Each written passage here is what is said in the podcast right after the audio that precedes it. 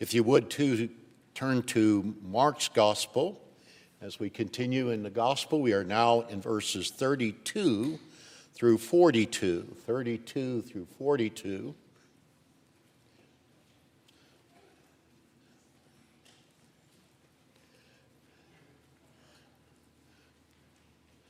We're at the point of Christ's prayer in Gethsemane.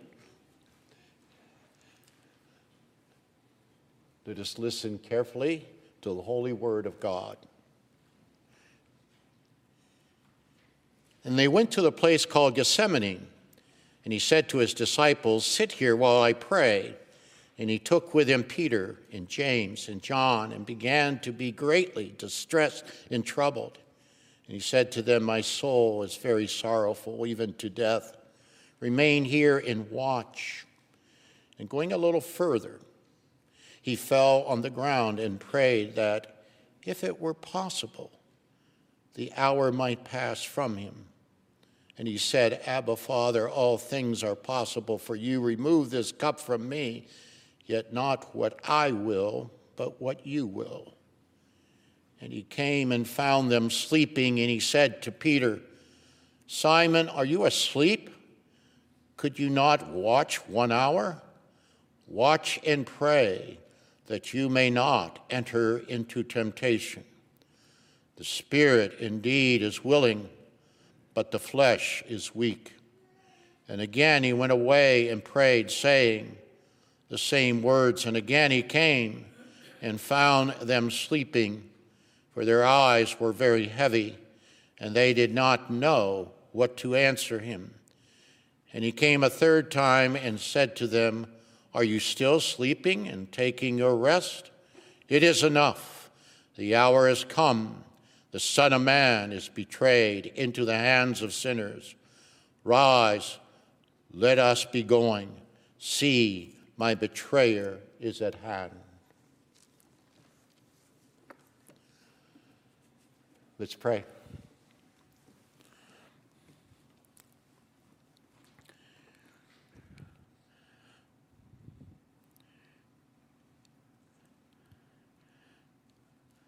Help us, O oh Lord, to see that the Father's will as well as the Son's will is that which was done. Help us to see what our Savior Himself is speaking to us about concerning how he bore our sins for us on the cross. Help us to be filled with the love of Christ in our hearts for what he has accomplished. In Christ's name, amen.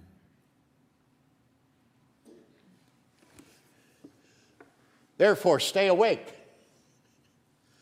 lest he, Christ, come suddenly and find you asleep.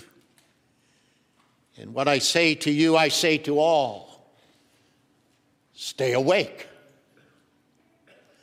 These words were uttered by the Son of God in his Olivet discourse in chapter 13 of Mark's Gospel, which we went over. We carefully digested Christ's warning and concern to the disciples, soon to be apostles, as appointed guardians of the gospel of Christ in his church. They, the ordained officers of Christ's church, are the doorkeepers of the sacred word of Christ's gospel. Chapter 13, verse 34. Do you recall which disciples heard these those words from the mouth of Christ in terms of the Olivet discourse? Was it not Peter, James, John, and Andrew? Chapter 13, verse 3. Now, notice as he approaches Gethsemane with his disciples, he tells them to sit here while I pray verse 32 of our text. Then notice that he takes only Peter, James, and John with him into Gethsemane, leaving Andrew with the rest of the disciples. Only three go with him into the garden. Just keep that in mind over the next two weeks this concept of three in this, in this incident. So, as he removes himself with only these three disciples, we will focus upon two aspects of Mark's narrative. First of all, Christ's own prayer, verses 33 through 36. We'll focus on that this morning. And secondly, his interaction with his disciples, verses 37 through 42, which we will look at next week. This morning, as we turn now and look at Christ's own prayer, verses 33 through 36, I assume that all of us are aware of Christ's personal agony as he comes into the garden to pray. Mark tells us that he began to be greatly distressed and troubled. Verse 33.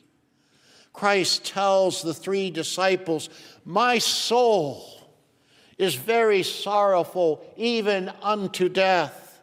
Then Mark tells us that he fell to the ground and prayed that if possible, the hour might pass from him. Then Mark presents Christ echoing his own words, what Mark had just stated Abba, Father, all things are possible for you. Remove this cup from me, yet not what I will, but what you will. Verse 36. The word of God does not hide the anguish the distress which Christ endured going to the cross on our behalf. The weight of bearing our sin is strongly presented to the church and to the world as Mark places his evangelistic gospel of good news before all who will read about Christ's suffering. You do not want to miss how profound Christ's prayer is for your own union with the Lord Jesus Christ in your life. As the fulfillment of the Passover Lamb of God, when he institutes the Lord's Supper, back in verses 22 through 25. Christ now enters his Passover mediatorial office of priest who prays. You may have forgotten that the Passover night was a vigil of watch and pray as the angel of death passed over the Israelites' homes in Egypt. This vigil of watching and praying was part of the Passover activity in the life of the children of Israel. Notice this tradition was installed in Exodus chapter 12, verse 42. Speaking of the night of the Passover, it was the night of watching by the Lord to bring them out of the land of Egypt. So, the same night of watching kept to the Lord by all the people of Israel throughout their generations. Christ tells the three disciples to remain and watch. Christ uses two imperatives here remain and watch. Going back to the Exodus passage, these disciples are to be entering into the watching of the Lord coming in his judgment against the enemies of the gospel and preserving God's people through prayer. You are seeing right here the extension of the governance of the church after the Lord's Supper. In this situation of prayer, the disciples, soon to be apostles, will govern over Christ's church and must be watchful over the purity, the purity of Christ's church. But notice, but notice here the importance of Christ praying, of Christ praying. In Mark's narrative, we do not have a picture of the disciples praying, nor a reference of Israel praying. The only person pictured as praying is Jesus. Is Jesus. Jesus tells his disciples, Sit here while I pray verse 32 of our text. Congregation, the final mediator is here, who is the head of his church, whose word of prayer, now, word of prayer will never pass away.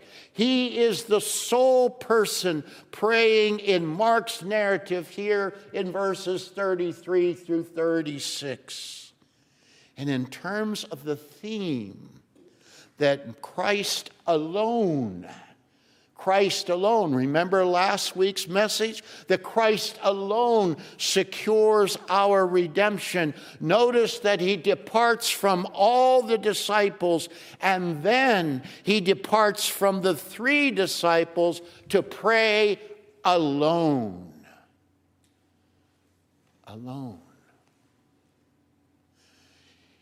He alone is the fulfillment of the priestly office in the Passover ceremony.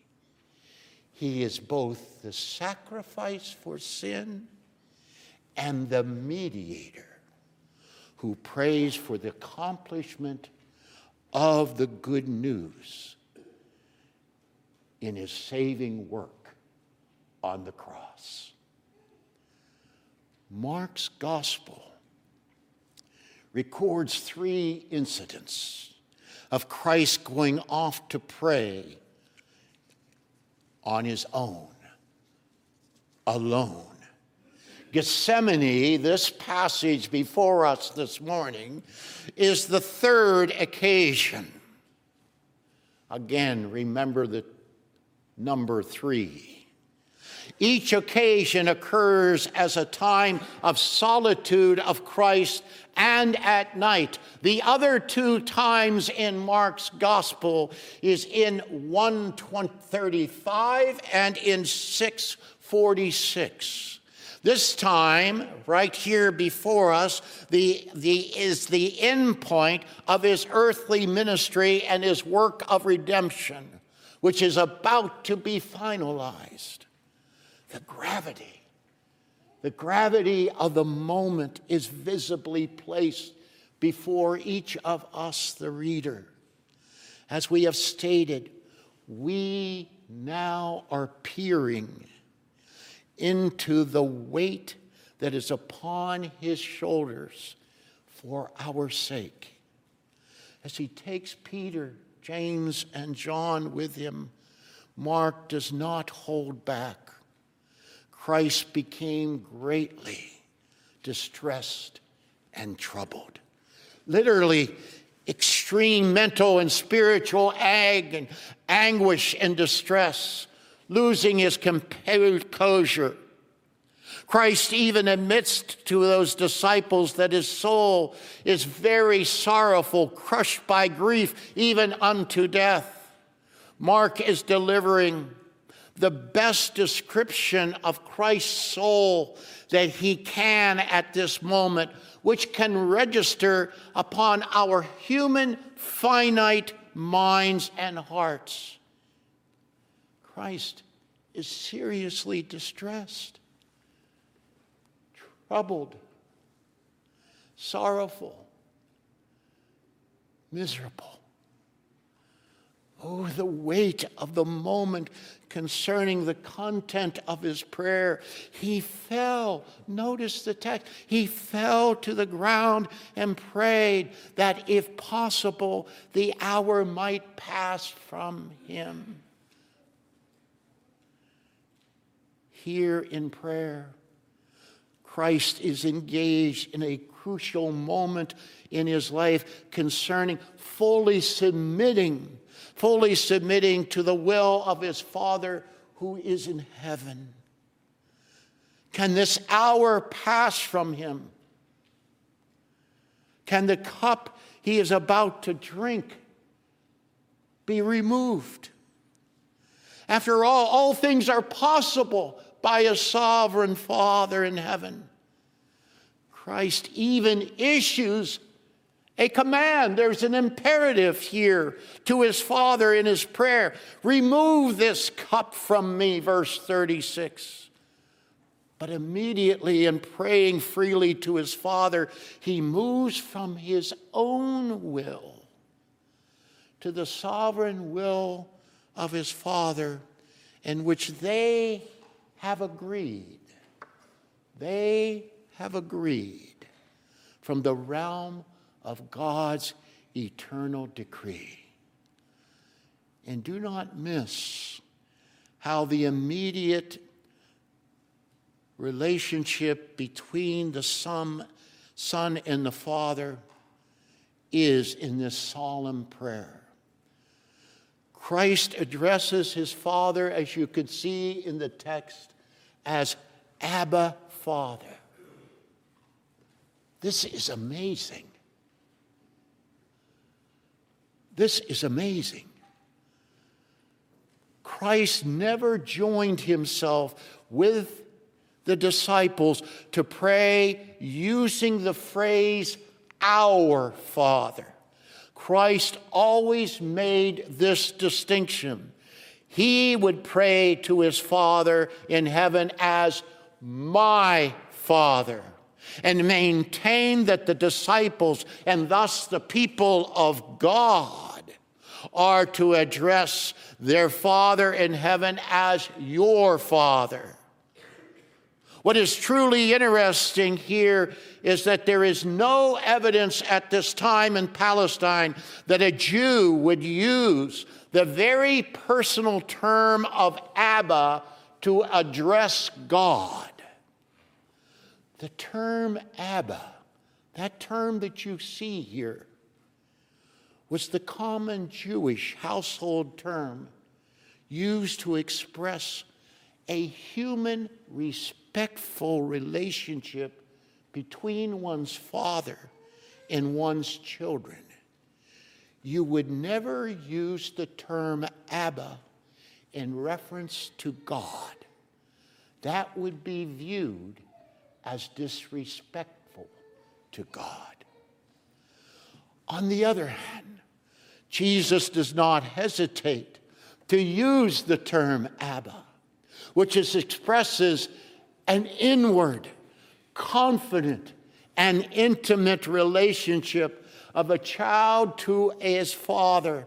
In verse 36, Christ's prayer to Abba, Father, is an expression of the obedient surrender and unconditional faith in his Father in heaven. Well, at this point, at this point, congregation, I would be negligent as your pastor if I did not bring your attention, bring to your attention, two popular attacks by the secular world with respect to the text that we are reading here, with respect to verses 33 through 36. If your heart has been truly engaged to, to Mark's evangelistic message, and you claim to be a follower of Christ and a carrier of the message of Christ into the surroundings of your life, you should desire to be equipped for these attacks. The first attack deals with the deity of our Savior, Jesus Christ. We have already addressed the attack from the non Christian world about Christ's deity when he states that he does not know the day of his second coming. We looked at that in chapter 13, verse 32. Well, the so called false conflict between Jesus' will and the Father's will has been used by non Christians to state that Jesus is not God. After all, they will tell you that Jesus has his own independent will, and the Father has his own independent will. And Jesus admits that the Father's will is superior to his will, yet not what I will, but what you will. Verse 36 is what they will quote. Thus, the non Christian says that Jesus is not fully God in the same manner that the Father is. Well, let me just say the non Christian does not have a clue as to what is going on with respect to Jesus' serious prayer about the unfolding of his work on the cross to purchase our redemption. Jesus is submitting to his Father's will because his Father's will is really his will as well. In fact, that is what verse 36 is all about. It is one will between the Father and the Son from eternity. Hold on to that point. Please hold on. It will become clearer as we look at the second popular attack on this passage in certain arrogant pockets of unbelief. The second area that is very, very popular is the issue of Socrates versus Jesus Christ. Socrates versus Jesus Christ. The argument is often met, put forth in terms of this Socrates is brave facing death. You see this if you wish to read from Plato's dialogues, the Apology and the Phaedo. The accusation is that Christ is afraid. To put it bluntly, from the non Christian's perspective, Christ is a chicken facing death. The Gethsemane scene about Christ before his death is proof that Christ is a weak human figure. Whereas Socrates, before the courts of the democratic of democratic Athens, proves that he is a strong human figure facing death. Socrates is a better role model for humanity facing death than Jesus. Well, please note this. The reason that Socrates faces death so bravely is because, as a philosopher, he had shaped his understanding of life that he gets to go to the form world after death. It is like a heaven and gets to live forever like a swan. Since this is his deep religious belief, he has no fear of death. So, as Jesus' agony in Gethsemane really about the fear of dying? Is it demonstrating that he is a chicken, that he is a weak, pathetic, person in the face of death? How would you defend Jesus against Socrates? How would you defend and present the good news against that attack? Let me just share with you. This has become in my class that I teach for the OPC in apologetics this illustration between Christ and Socrates has become very popular. People have heard about it, they can't wait for me to get into it with them on this issue. These are ministers, these are elders in the OPC. And over the 20 years teaching that class, it's been difficult to get answers to this question.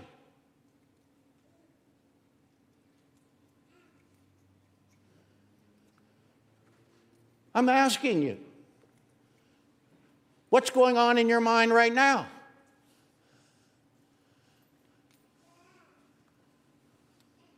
Socrates or Christ?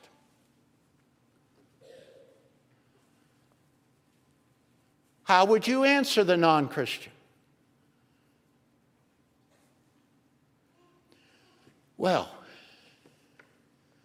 if you believe in Jesus and love Jesus, you need to understand that there is a huge difference between Jesus and Socrates.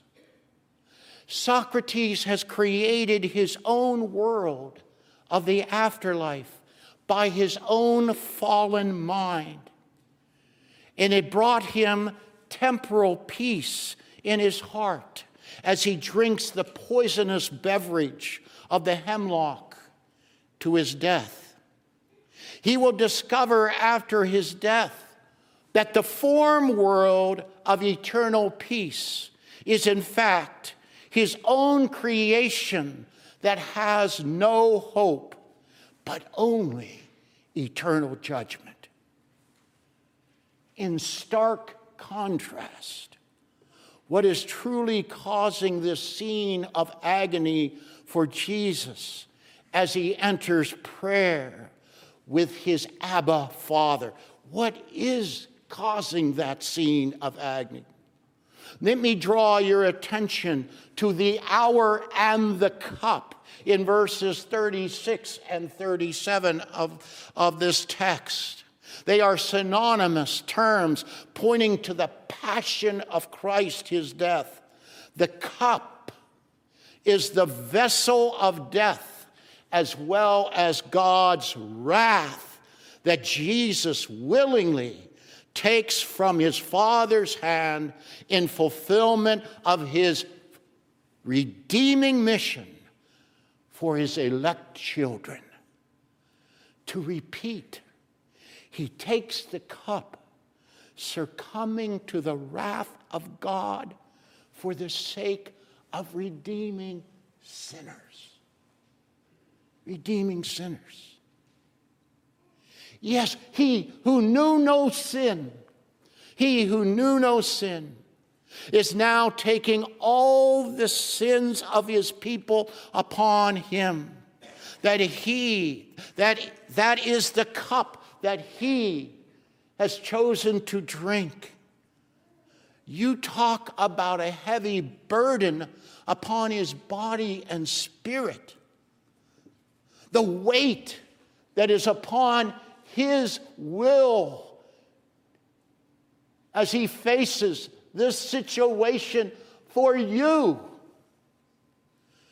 You have before you in Jesus in Gethsemane the, the superior disciple of God's kingdom, the one who is denying himself for the sake of others, the ultimate servant of those who are born in the state of eternal slavery to sin, cleansed only by the blood of Christ on the cross.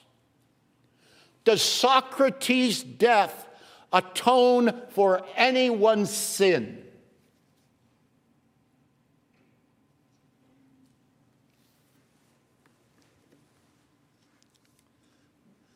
This arrogant slave to his own created world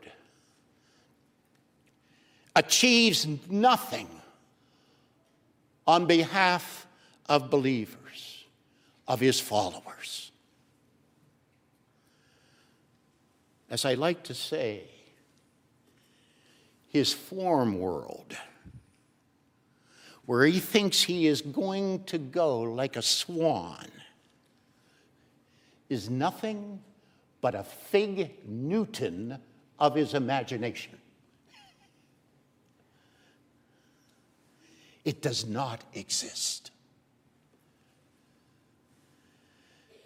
In contrast, the cup,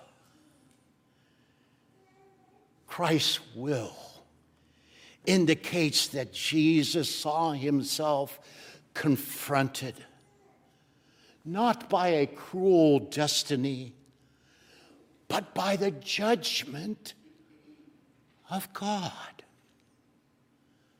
Are you grasping the depth for your own religious soul of Christ exercising his priestly office of mediator?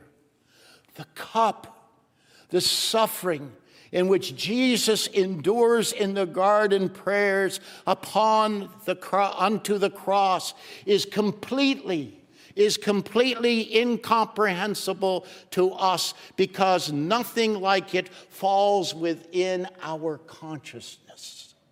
Nothing falls within our consciousness that we can understand what Jesus is going through. You got it now, right? When Jesus says, Not what I will, that phrase, not what I will, has nothing to do with him being a lesser being than his Father. Remember, I told you to hold that point. Has nothing to do with him being a lesser being than his father, even to the point of questioning his deity. Rather, his will indicates him being confronted and becoming a bearer of the sin of others unto the judgment of God when he knew no sin. This is incredible. This is incredible. Good news to all those who by grace come to Christ through faith and repentance. And Socrates, he has no right to be mentioned in the same breath as our Savior. His so called rule model of bravery ends in dust and a soul that is without Christ in hell. Meanwhile, meanwhile,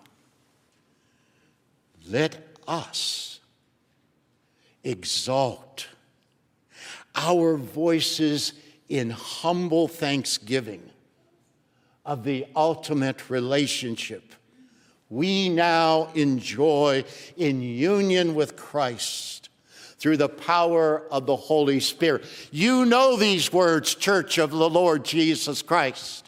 Paul has placed them before you. Paul has placed them upon you to take them unto your own heart and voice them. Is this on your tongue this morning? Are these words from Paul in your heart this morning? For you did not receive the spirit of slavery to fall back into fear, but you have received the spirit of adoption as sons, by whom we cry. We cry. Abba, Father. The Spirit Himself bears witness with our spirit that we are the children of God. and if children, then heirs, heirs of God and fellow heirs with Christ, provided we suffer with him in order that we also be glorified with him. Romans 8, 15 through 17. Let us pray in these words.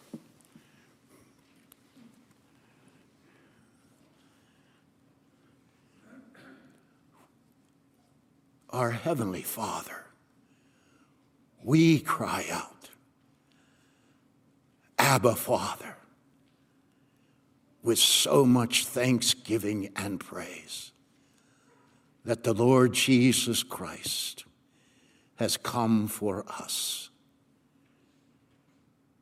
We thank thee for the deliverance from the wrath of God, from the judgment of God, through his blood and sacred righteousness.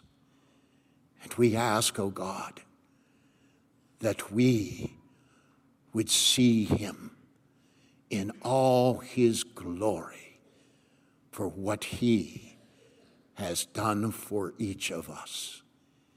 In Christ's name we pray. Amen.